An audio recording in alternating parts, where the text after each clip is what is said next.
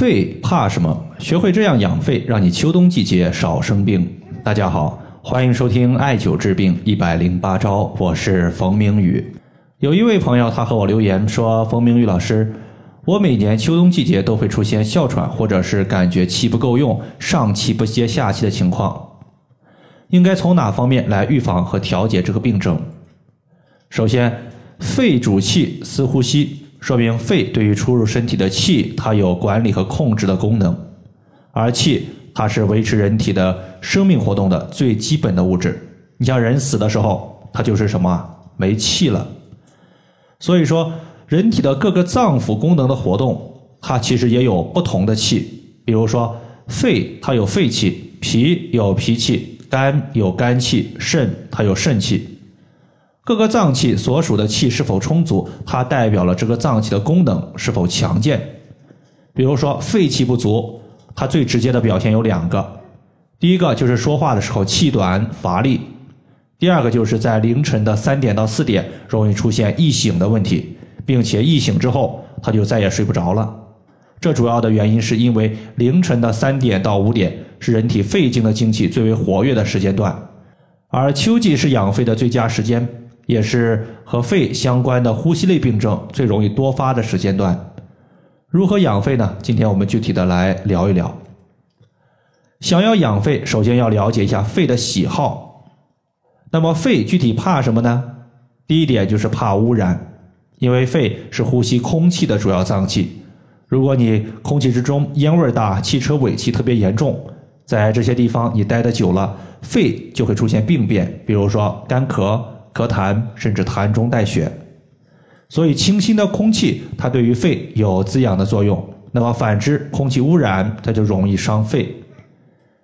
第二点呢，我们称之为肺为焦脏。肺为焦脏，说明肺它是既不耐寒也不耐热。冬季的寒邪最容易从口鼻和脖子后方犯肺，导致感冒和鼻炎。而肺部受热，不仅呢表现在呼吸上面，比如说出现干咳、肺炎、气管炎，也容易表现在容颜方面，比如说肺火所导致的面部长痘以及酒渣鼻现象。那么最后呢，还有一个就是燥邪伤肺。燥热邪气和火热邪气呢，它们有点类似，它们都会对于人体的津液造成消耗和灼烧，而肺部的阴液不足。肺的阴阳失衡就容易诱发一些病变，比如说口鼻干燥、干咳无痰、皮肤干裂等现象。那么知道了肺的喜好之后，我们在养肺的时候就有了一些针对性的调节重点。首先，第一点就是白色食物入肺。肺它对应的季节是秋天，秋天重在养肺，就好比春天重在养肝是一样的。白色食物，比如说常见的苹果、百合、秋梨，它都有润肺的作用。在这里呢，提醒一点，水果一般呢，它都是以寒凉性质居多。如果你脾胃虚弱，稍微吃点凉的就容易肚子不舒服，也可以考虑把水果煮熟之后再吃，也是可以的。那么第二点呢，咱们来解决今天提问的这位患者他所自述的一个现象，叫做感觉气不够用，上气不接下气。首先，肺主气。或者我们也可以理解为肺主藏气，肺的功能虚弱就容易导致气不够用。在这里呢，我们要强健个人的肺，推荐艾灸肺腧穴。肺腧穴它是肺的精气在背部输入的地方，而背腧穴大家记住，它主要是调节本脏气的虚寒和不足之症。肺气不足导致呼吸气不够用，肯定呢可以艾灸肺腧穴。它是在背部第三胸椎棘突下旁开一点五寸。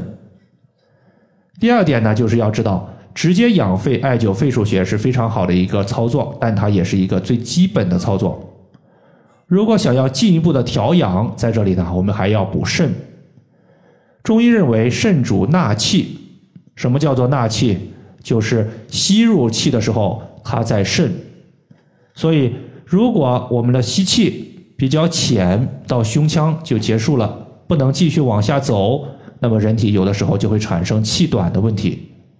所以，如果你感觉在吸气之后，感觉呼吸还是不畅快，好像气不够用，说话的时候也容易出现气短的问题，它就是肾不纳气的表现。在这里呢，推荐两个穴位，分别是气海穴和太溪穴。太溪穴作为肾经原穴，和肾相关的所有病症都可以艾灸这个穴位。气海穴呢，顾名思义就是气的海洋，这个穴位位于小腹部位，而小腹它也是肾的所在地，所以艾灸气海穴能够改善元气的亏虚。在这里呢，气海穴在肚脐下一点五寸，太溪穴在足内踝的最高点和脚后跟连线的二分之一处。以上就是我们今天针对养肺要重点艾灸什么部位以及吃什么食物，就和大家分享这么多。如果大家还有所不明白的，可以关注我的公众账号“冯明宇艾灸”，姓冯的冯，名字的名，下雨的雨。感谢大家的收听，我们下期节目再见。